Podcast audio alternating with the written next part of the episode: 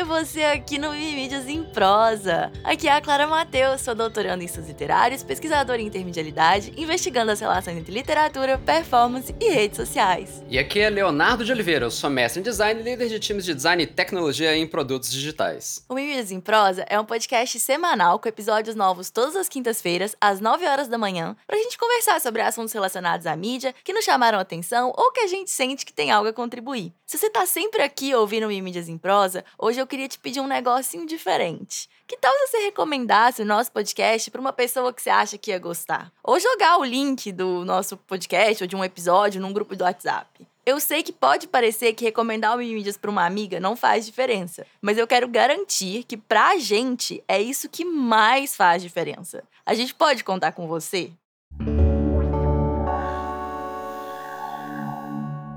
Então bora lá, bora pra nossa pauta, né? Léo, você já ouviu falar em Millennial Pause? Millennial Pausing? Não, não ouvi. Você tem alguma ideia do que pode ser a pausa millennial? Alguma ideia aí? O que seria essa pausa? Olha, eu posso chutar muito longe, tá? Eu chutaria alguma coisa relacionada a burnout e silent quitting. Tipo, a galera querendo meio parar, tipo, cansei, não sei. Eu imaginei uma coisa assim, talvez uma pausa entre faculdade e trabalho, ou entre ensino médio e faculdade, uma coisa assim bem privilegiada e branca, né? Mas não é nada, não tem nada a ver com isso, Léo. É um negócio que é muita sacanagem. Ah, nem. Millennial Pause. Sabe quando você tá assistindo um vídeo e aí a pessoa espera uns segundos antes de começar a falar? Sabe isso? Aqueles segundinhos antes de um vídeo no Stories, que a pessoa fica em silêncio, olhando pra câmera, tipo, tá gravando? Já somos nós, Clara? Já somos nós! A galera do TikTok tá chamando aqueles milissegundozinhos, assim, no início de um Stories ou de um Reels, TikTok, vídeo, enfim. Aqueles segundinhos que a pessoa fica assim, só esperando, de pausa millennial. É sacanagem, não é? Ah, é. Eu só aceito. Eu só aceito. Agora que eu sei, combato, talvez, né? Próxima vez que eu for publicar. Mas, assim, acho que é parte da vida aí, a gente não tem que... Os processos, né, tá aí na vida. E é um fenômeno muito real, tipo, é muito real. E eu acho que o motivo pelo qual existe uma diferença geracional tem uma raiz tecnológica muito clara, porque a gente viveu não só uma transição de câmeras de celular melhores, mas a gente viveu a transição da câmera analógica para a câmera digital. Tipo assim, a gente aprendeu com os nossos ossos que não dava pra apertar um botão de gravar e sair falando, sabe? Tipo, a própria câmera que eu uso pra gravar os vídeos do YouTube tem um baita de um lag entre colocar, gravar e de fato começar a gravar, sabe? Só que assim, é uma coisa que não faz sentido mais na maioria dos aparelhos, né, celulares. E não só o vídeo do pessoal, né, dando essa letra aí, falando dessa pausa, são muito engraçados, como o fato de que as pessoas dando essa pausa pra falar também é muito engraçado. E depois que você entende esse conceito, você vê em todo lugar, sabe? E é tipo assim... é muito, muito, muito divertido, assim. Então, tem isso que eu queria trazer pra vocês, pra informar aí alguns aí do mico que estamos passando. Enquanto geração. Mas também pra deixar a vida de vocês aí na internet mais divertida. Legal, gostei. Inclusive, assim, ó, fica aí, ó, pra galera geração Z, uma pergunta, porque isso é uma insegurança minha, Clara, sobre performance digital. Eu sempre acho que eu tô meio... É isso, né? Performando millennial, né? Nas redes, né? Tipo, emoji, gif, aí você falou do millennial pause, aí eu não sei, eu fico querendo saber o que é mais que a gente faz e não vê, sei lá. Pois é, acho que muita coisa, Léo. Então, Clara, eu trouxe um assunto que ele não é exatamente legal, mas ele é interessante de toda forma. Assim, você viu aquele vídeo da campanha do Ciro falando do bolsoplanismo e de um lulaplanismo? Você viu isso? Ai, eu vi. Então, assim, basicamente dando contexto, né? É um vídeo que ele busca apontar uma falsa simetria entre o bolsonarismo e a galera que vai votar no Lula, né? Tipo assim, a falsa simetria porque ele compara coisas como aquele jornalista que fez a saudação nazista com o Gregório do Vivier, por exemplo, que só é ativo politicamente pela esquerda e agora especificamente pelo Lula, mas sem nenhum tipo de elogio a ditadores genocidas, por exemplo, enfim. E também porque eles tiveram uma treta. Tipo, uma coisa que é claramente de cunho pessoal, uma né? discordância que não é necessariamente política. Né? Não, tem um monte de coisa espelhada. É porque é muito visualmente engajante essa comunicação, né? E é um pouco sobre isso que eu quero falar. Mas tem muitas coisas, vai vendo os detalhezinhos, assim, aí tem um copo de leite, sabe, assim, do lado do bolsonarismo, que é falando sobre dog whistle, que tem a ver com a extrema-direita. E eu falo assim, velho, não tem um páreo, sabe, do outro lado. Não é a mesma coisa, assim, é bem diferente. Enfim, é um flerte, inclusive, perigoso. Mas o que eu queria trazer hoje, na verdade, é menos sobre o discurso e mais sobre, né, nem só a fala, né, meio errada e perigosa, mas a linguagem visual utilizada, que muita gente tem feito paralelo com o Vaporwave, daí eu queria puxar um pouquinho disso aqui, até porque um monte de gente me marcou em tweets afora, falando sobre isso, e eu achei bem adequado. Pra quem não sabe, tem dois vídeos dedicados do canal para Vaporwave, né? Um sobre Vaporwave, que é bem velho, lá de 2017 ou 2018. Tem 5 anos, eu vi. E o outro que ele tem 3 anos, que é um pouquinho mais atualizado, que vai comentar um pouco sobre essa tendência que a galera fez a ligação, que é o Fashwave. Aí eu queria puxar um pouquinho sobre isso, beleza? Claro, nossa, ótimo assunto, Léo. Super pertinente. Então, bora lá. O Vaporwave...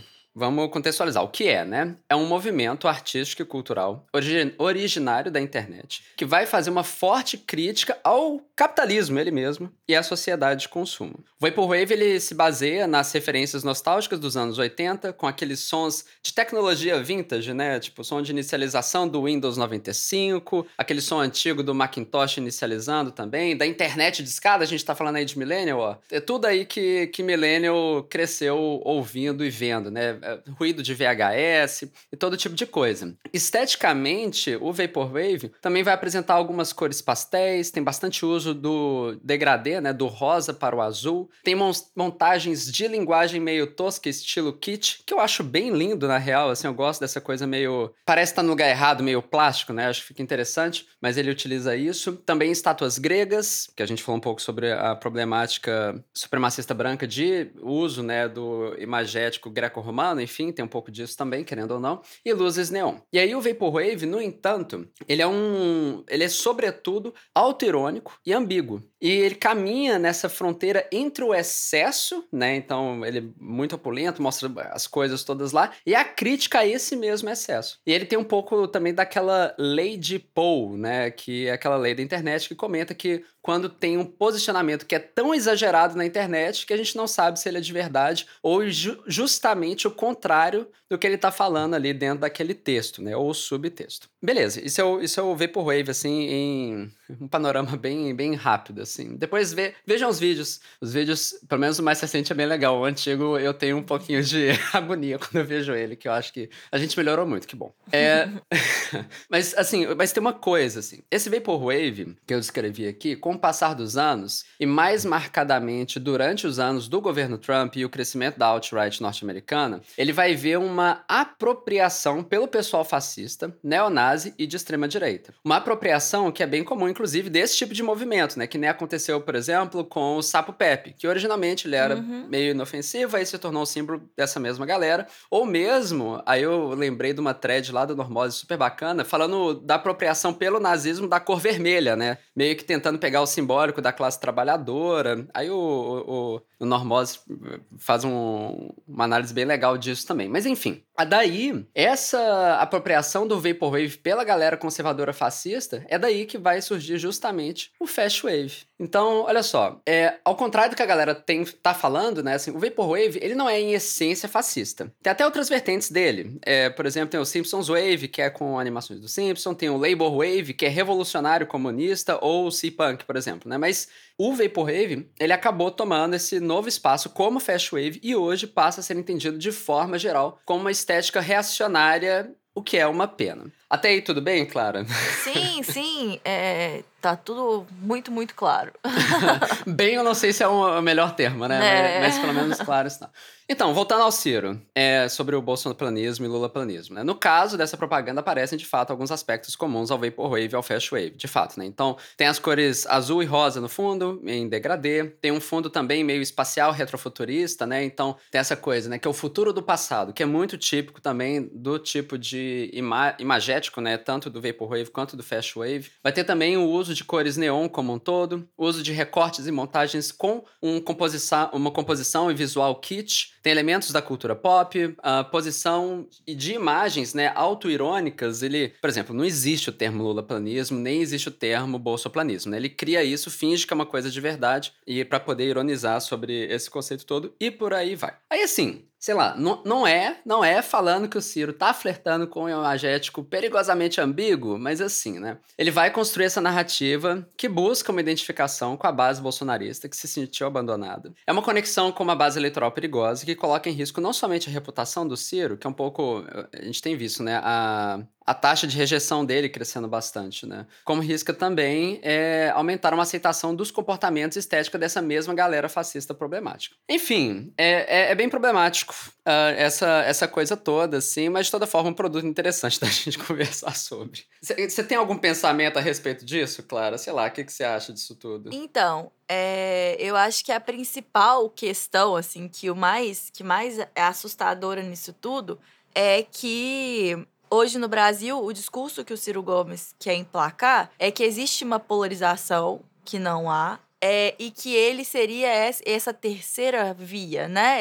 Só que essa linguagem específica ela já tinha sido muito apropriada e muito empregada pela campanha do Bolsonaro. Sim. E o que mais tem sido questionada é justamente essa aproximação entre as campanhas, nos debates e tudo mais. Me pegou muito de surpresa a aproximação estética. Por mais que eu não tivesse nenhuma expectativa, nunca fui eleitora do Ciro Gomes, eu não tenho nenhuma expectativa com ele, não é um discurso que me encanta. Ainda assim, eu acho que a cada vez eu tô mais surpresa de, tipo assim, é sério? Tipo, jura? Você tá indo nesse caminho? É isso mesmo que você tá fazendo?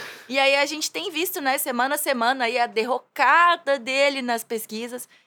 No final de semana a gente vai ficar sabendo aí, mas eu não duvido que ele pode terminar em quarto lugar na eleição do primeiro turno. Porque, assim, é um errar, trocar os pés pelas mãos, assim, muito consistente. E eu sinto que esse aí, com essa, ele deu uma sinalização aí que não é todo mundo que percebe, claro, mas que as pessoas que estão acompanhando esses movimentos estéticos na internet, que, enfim, foi mais uma luz vermelha, assim, muito gritante, sabe? Especialmente porque ele já tinha essa questão de Ciro Games, né? De tentar essa aproximação com as pessoas da internet, que estão acostumadas com esse tipo de estética, dos jogos. E justamente é esse o público que vê esse Fashwave aí nesse vídeo e pensa, pera, isso aí eu conheço, eu sei de onde isso vem, sabe? Então é isso. Não, de fato, assim, essa aproximação... Eu assim, não tenho vergonha em falar, né? Eu no primeiro turno da eleição anterior, eu tava votando pelo Ciro, assim, especificamente. E é isso, né? Tipo, surpreende, assusta e deixa triste, né? Ver justamente esse tipo de aproximação estética, né? Esse tipo de aproximação, inclusive, assim, claro, que nem você falou, é consistente, né? Não é esse único caso, né? Na própria campanha eleitoral, de forma geral, né? Da propaganda... no dia a dia, né? O uso das cores também é muito parecido. Dentro de alguns debates e entrevistas também, o tipo de discurso que ele vai assumir é muito problemático e muito próximo também. Não é uma totalidade, assim. Ainda fala algumas coisas sensatas, mas é ruim, né? Assim, é muito ruim e não ajuda. Não ajuda. Não. E olha só o que foi a campanha do Ciro em 2022. Um eleitor ter que falar assim, quase pedir desculpa antes de dizer que votou no Ciro em 2022. Eu acho que isso resume o que eles fizeram em 2022. Parabéns! Não, e aumenta... Como é que chama aquele, né? Aquele outro termo lá? Overton Window, né? Que é tipo a janela do absurdo. O que é isso? Quando ele coloca essas coisas tentando normalizar E fazendo essas falsas simetrias, né, entre o que a gente vê, por exemplo, dentro das pessoas votantes do Lula e do que a gente vê das pessoas votantes no Bolsonaro, ele começa a trazer mais para o campo do possível esse neonazismo, fascismo e todo esse simbólico problematicismo super preconceituoso. Que assim, gente, não tá dando pra dar mole, né? Assim, tá tendo umas viradas assim, políticas no mundo ainda bem problemáticas e não pode deixar esse tipo de coisa ir avançando. Enfim, Ciro, melhore aí na próxima aí, porque pra essa já ficou tarde já. Né? Tá, Léo. Agora que eu fiz primeiro, né, o meu primeiro assunto foi a pausa milênio, eu queria falar um pouco mais sério de TikTok. Porque esse é um assunto que surge no TikTok, né? Esse questionamento e essa brincadeira, essa trend, ela surge ali. E eu acho, assim, que grande parte das pessoas já sabe que o TikTok mudou muito a forma como as pessoas consomem conteúdo na internet, né, Léo? Sim, totalmente. Você viu os últimos dados sobre consumo de vídeo curto, que saiu agora em setembro, numa pesquisa interna da Meta? Não vi, fiquei curioso. Inclusive, me manda o link depois, quero ver. Eu vou deixar o link na descrição, qualquer pessoa que puder, que quiser ver, inclusive o Léo. Vou esperar publicar, aí quando eu publicar não, eu clico lá. Ok. Enfim, Léo, a pesquisa foi reportada pelo Wall Street Journal e é esse o link que eu vou deixar na descrição. Mas enfim, a cada dia, o dado é o seguinte, cada dia os usuários do TikTok passam 197,8 milhões de horas assistindo TikTok. Quase 200 milhões de horas. Enquanto os usuários do Instagram assistem 17 milhões de horas por dia. É muito, mas é menos que 1/10 do TikTok. É 200 milhões de um lado, 197 milhões de um lado e 17 milhões do outro. E o pior, 1/3 dos vídeos curtos do Instagram tem a marca d'água do TikTok. Simplesmente, Léo, quem diz que o TikTok é a rede do futuro está vivendo no passado. E eu fiquei pensando assim, Léo, pra você, quais que são as principais diferenças entre o TikTok e as redes sociais da primeira onda, né? Que é Twitter, Facebook, Instagram, etc. É uma pergunta pra eu tentar responder? Sim. Como que você enxerga as diferenças, assim? Poxa, tem muita coisa, assim, que dá pra falar. Mas eu vou focar em uma fala... Eu acompanho muito o Hank Green, né? Que ele é um TikToker também, olha só. E sim, YouTuber. E ele comentou sobre um papo que teve na VidCon, justamente falando sobre o YouTube Shorts, né? E eles estavam comentando sobre isso. A principal diferença é sobre o tipo de recomendação e o que está aberto para a escolha do usuário. Posso continuar? Pode, matou a pau. Enquanto no TikTok você escolhe o que você vai continuar assistindo, no YouTube, Instagram e afins, muitas vezes você vai escolher o que você vai começar a assistir. E isso faz toda a diferença, né? Tem uma coisa sobre ser mais fácil de descobrir novas pessoas criadoras, mas também eu sinto que... Eu vendo TikToks, às vezes eu sinto que eu tenho uma nuvem dentro do meu cérebro, assim, meio atordoante, assim, eu não sei explicar. Mas essa fala é do Hank Green, tá? Não vou pegar o crédito dele, não. Mas não, eu achei muito interessante, assim, bem sóbria a análise. É isso mesmo, é muito frequente as pessoas chamarem atenção para essa diferença que realmente muda tudo quando a gente pensa no uso das plataformas. E aí, isso funciona tanto para quem tá criando, né, quanto quem tá usando a rede mais passivamente. Que existe uma centralidade da rede, que é a descoberta de vídeos que são feitos por pessoas que você não segue. Então, assim, sejam criadores, amigos, família. No Instagram, e a mesma coisa no Twitter, no Facebook, o conteúdo da timeline, né, são conteúdo de pessoas que a gente conhece. Só que no TikTok, o principal feed, né, que é esse For You, ele vai recomendar conteúdo baseado no tipo de conteúdo que o usuário assiste e não necessariamente nas pessoas que esse usuário assiste, com quem ele interage, com quem ele já tem laços.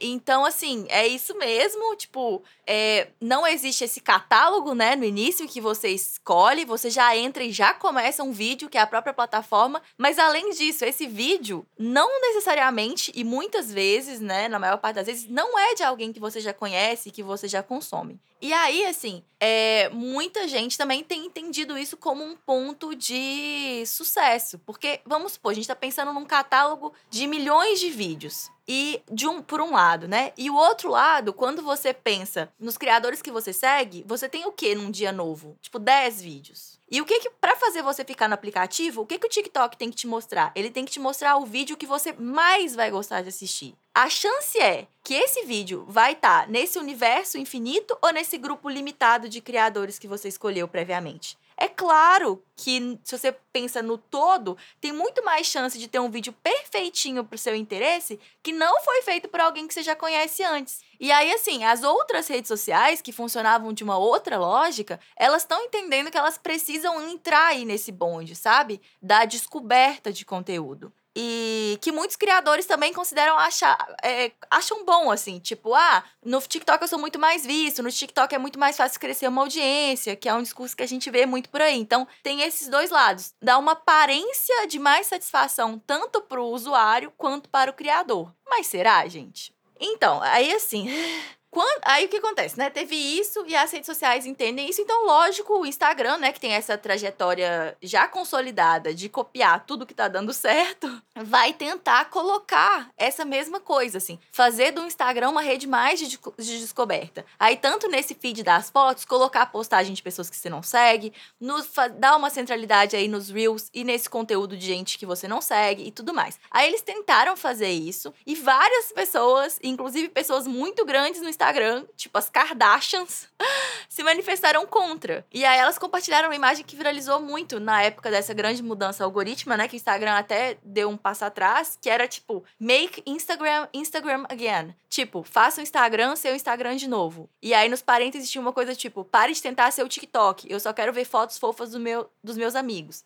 E aí, foi especialmente sendo de pessoas que são as maiores, né, na rede, as Kardashians, isso faz muito pensar sobre, será mesmo se os criadores do Instagram não querem essa lógica? Que são criadores consolidados, né? Enquanto o TikTok é uma plataforma nova. Demorou muito para ter criadores consolidados e que realmente levam a vida nessa plataforma. Será que é uma mudança que faz bem para as pessoas que já tiram o sustento delas dessas redes? Então, enquanto criador de conteúdo, Léo, já que eu já ouvi dizer que você cria conteúdo, né? Você tem um canal, eu acho, no YouTube, faz assim, umas coisas. Posta, assim, tá postando muito, inclusive, recentemente. Recomendaria, tá lindo. Você recomenda seu canal? Tá foda, tá massa. Mas tá massa mesmo, tô muito orgulhoso. Tá mesmo, tá incrível. Mas bora. Tá, enfim, enquanto criador de conteúdo, eu queria saber a sua opinião, sabe? Pra além de podcast, porque podcast é outra lógica. Mas assim, criador de vídeos, o que você acha disso? Tantas coisas. Tá, enquanto criador... Aceita que dói menos. Acho que a primeira sensação que eu tenho é essa, assim. Os nossos comportamentos enquanto pessoas consumidoras de mídia mudam com o tempo, né? Sei lá, teve um tempo lá atrás que escutava era rádio, né? Tipo, nem sei mais o que é, quase, assim, não acompanho. Um tempo lá atrás, assim, décadas atrás, né? E aí, beleza, teve várias viradas tecnológicas, mas essas viradas também eu entendo que não são somente da tecnologia em si, o hardware, né? Mas o tipo de ferramenta que a gente coloca dentro desse hardware super versátil que é o nosso celular. Então eu entendo que, enquanto criador, Clara, eu acho que a gente tinha que produzir para esse público. Agora, o que isso me faz sentir? Acho ruim porque, né, em um aspecto, porque não é o tipo de conteúdo que eu assinei para fazer em primeira instância, porque eu gosto dessa coisa aprofundada, eu gosto de falar muito e trazendo essa profundidade para as discussões.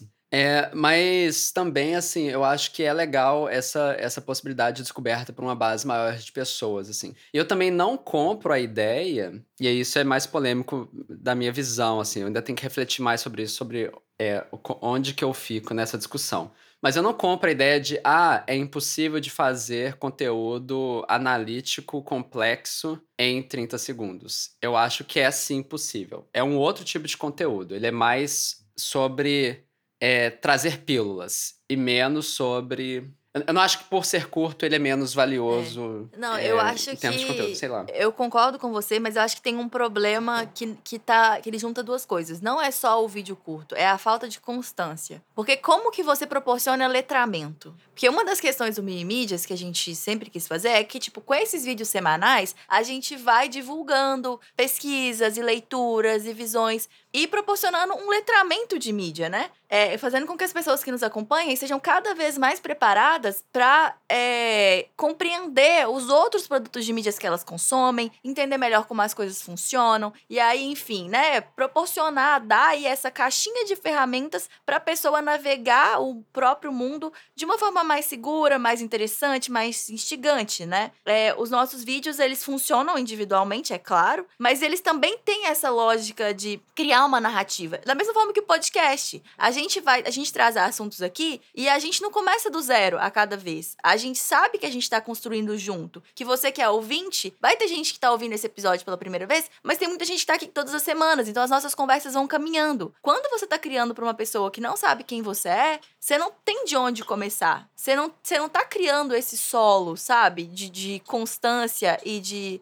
de formação mesmo, de uma conversa e de uma narrativa. Então, eu vejo... Tipo assim, eu não acho que é impossível. Tem muita gente fazendo, né? 30 segundos não diria, mas 60. Tem gente fazendo coisas... informativas e interessantes. Mas o que eu preciso dizer, e talvez vai parecer com uma coisa muito de velha, é na perspectiva de alguém que está consumindo esse tipo de conteúdo informativo dentro do TikTok.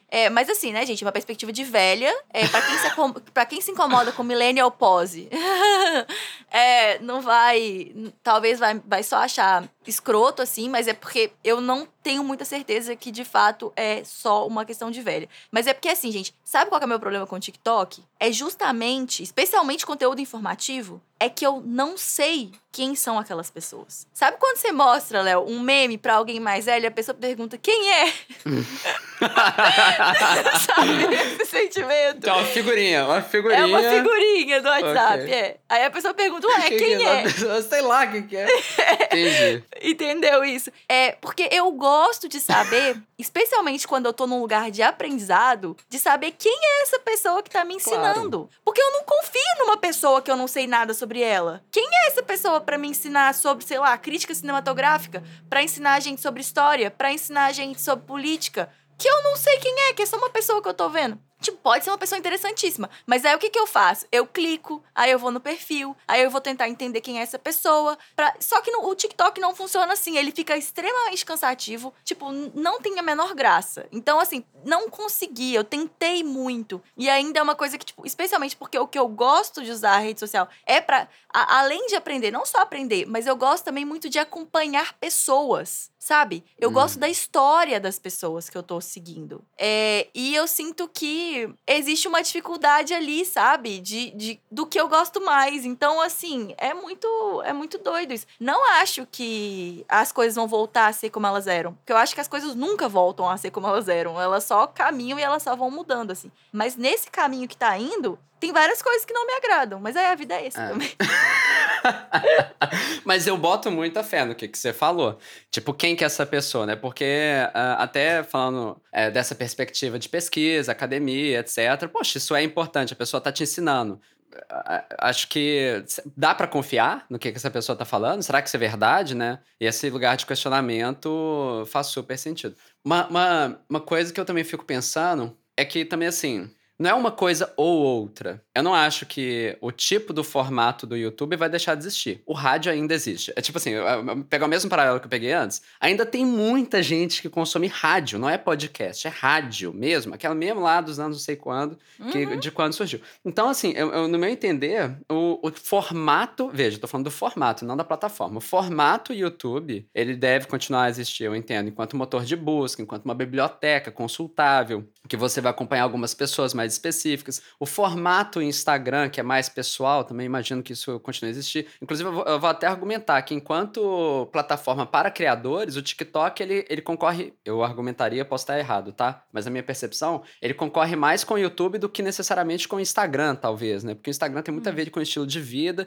e no TikTok eu vejo coisa que tem cara de conteúdo mesmo, assim, eu não sei explicar. Sabe, que tipo, a pessoa tirou um tempo pra poder fazer... Não sei. O Instagram também, tá? Pode estar a ver com o meu feed.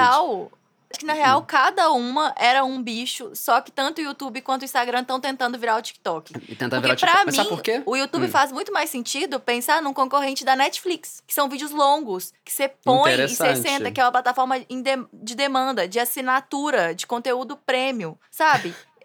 Então, assim... E aí, só que não, eles querem competir com o TikTok, eles querem ser o TikTok. E aí, o Instagram é a mesma coisa, sabe? É um outro lugar. E aí, não, só que eles querem ser um lugar cheio de gente desconhecida fazendo vídeo curto. Aí vira o TikTok, aí a competição é o TikTok, né? E sabe por quê? Assim, aí a motivação da empresa. Tava conversando com uma amiga minha que ela é gerente de design de uma empresa grande aí, de tecnologia, que tem um market share muito forte. A migração do YouTube e do Instagram para fazer a coisa do TikTok não é nem necessariamente para ocupar o lugar do TikTok, mas para não deixar que o TikTok ocupe o lugar deles, sabe? Então é sobre você tentar aumentar o seu market share de forma lateral, de maneira preventiva a novos entrantes. Por isso que eles tentam sufocar, sabe? Assim, eu nem acho, posso estar errado. Talvez seja, não sei se o YouTube quer virar o TikTok, mas eu não entendo que é tipo, o conteúdo principal vai virar o TikTok. Não, tem que ter o TikTok também no YouTube pro TikTok não ter o YouTube dele. Porque começou a ter as lives longas também no TikTok agora. Sim. Custa nada, assim, maior perigo, né? Para o YouTube e Instagram. Mas assim, gente, assim, não fico com muita dó de grande corporação, não. Eu não acho que é sobre as empresas, é mais sobre a gente, né? Tanto enquanto consumidores, como a gente enquanto criadores. Mas, Léo, e uma última coisa que eu queria falar sobre isso é sobre como que essa lógica de assistir vídeo de gente diferente todo dia deixa meio que impossível, não só essa questão da formação, né? Mas um outro grande pilar, que tem sido um grande pilar na história do Mimídias, que é a criação de uma comunidade. Caramba, não tinha pensado nisso. Pô. Como que você cria uma comunidade se aquela pessoa vê seu vídeo uma vez ou outra? Eu ouvi falar disso outro dia, tipo assim, era um painel da VidCon, que a pessoa TikToker, milhões. Acho aí, que 200 tipo, a sala milhões. Tava... Eu não lembro, acho que é 200 milhões de seguidores, e ele não encheu uma sala com, tipo, sei lá, 300 pessoas. Meio doido, né? É, porque essas pessoas não têm um laço real. Né? É uma pessoa que gostou de um vídeo de um minuto. E tem uma coisa de expropriação também, né? Pra pensar, né? Qual que... A pessoa produtora de conteúdo, né? Beleza, assim, o relacionamento é a coisa mais importante, né? Com a comunidade, né? Aí sobre a plataforma pegar isso pra ela. Quem tem a comunidade tem é a plataforma, né? Quem tem seguidores e que tem usuários, mas é a plataforma, os criadores. Mas é foda. Enfim... acho que era isso, queria trazer... Reflexões. Boa. Não, adorei conversar, achei legal. Angustiante, mas legal. Vamos de e-mail agora então, Léo? Uai, bora lá. A galera horrorizou com Réplica. Pra quem não ouviu o episódio da semana passada, Réplica é um chatbot, né? Um aplicativo de troca de mensagem entre uma pessoa e uma inteligência artificial. E aí, como muitos ouvintes bem lembraram, o Réplica é uma espécie de Robo-Ed de 2022. Você lembra do Robo-Ed? Robo-Ed? Eu não lembro. Tô muito por fora, gente. Não, é muito antigo. O Robo-Ed. O Robo-Ed, ele é tipo, sei lá, vou chutar que é de 2008. Que era isso. Muito antigo. Mas assim, que era um site que tinha um robô, que chamava Robo-Ed, e que você ficava conversando, mas não era uma inteligência artificial, era tipo, algumas perguntas engatilhavam certas respostas, e aí as pessoas ficavam conversando, e aí... Lembro. Era da época do Orkut o Robo-Ed, mas enfim, é isso. O Réplica é uma espécie de Robo-Ed, só que... de 2022. Mas aí, ó, algumas mensagens. O Janta Uva falou assim, então, o pobre psicólogo segue sendo substituído por tecnologias e práticas que não querem envolver o sujeito em reflexões e busca de saúde mental. Um bot que se adapte ao que o sujeito quer vai fazer ele ficar cada vez mais focado naquela relação sem o contato com o divergente e com o novo, que não é o Partido Novo, no caso, ele colocou entre parênteses aqui. Para além das questões éticas, não vejo vantagem nenhuma nesse trem. Ainda mais pensando que essas tecnologias servem para precarizar o trabalho de serviços de teleatendimento. Quem aqui não ficou puto da vida com um bot de alguma prestadora de serviços? E aí a Laura comentou, gente, que mistura maluca de Black Mirror e Her, esse Réplica. Eu acho bizarríssima essa relação de vórtice que um bot desses pode enfiar uma pessoa, bem o que o Jantaúva falou. Admito que se eu tivesse acesso a um bot desses quando eu estava em luto, muito provavelmente teria sido mais prejudicial do que benéfico a curto prazo, que é o que eu consigo imaginar, sei lá. É muito doido mesmo, né, esse Réplica. Enfim. Achei ótimas as ponderações também, né, tipo, muito bom. Tipo... delegar a sua saúde mental para uma inteligência artificial definitivamente não parece uma boa ideia. Não. E que não foi feita para isso, né? Não, mas não eles anunciam como se fosse, né? Ai... É, tipo, cura... Sacanagem. Enfim. Métodos não científicos, né? Para coisas quaisqueres e sem estudo. Enfim, eu tenho dó das pessoas psicólogas, porque é sempre uma coisa diferente querendo entrar e que não tem nada a ver com psicologia. Enfim. Se você quiser comentar qualquer um dos assuntos que a gente discutiu no podcast hoje, indicar um novo tema pra gente abordar por aqui, saiba que a gente quer muito ouvir você. A gente tem sala no nosso Discord só pra gente conversar sobre Mimídias em Prosa. Você pode acessar o Discord, trocar ideia com a gente, é só escrever discord.io/mimídias. Se você preferir, pode escrever pra gente nas redes sociais também, manda uma mensagem falando o que você achou. O Mimídias em Prosa só é possível graças às pessoas apoiadoras no Catarse. Vem você também conhecer a campanha em catarse.me/mimídias. O Mimídias em Prosa é editado pelo incrível Tane Koshima e eu espero que você tenha gostado do episódio. A gente fica por aqui, você pode continuar nos acompanhando nas nossas redes sociais. No Twitter eu sou @Clara Matheus e no Instagram eu sou @Clara Matheus. E no Twitter eu sou @Leo_BOS e no Instagram eu sou @Leonardo_BOS. Tchau! Tchau!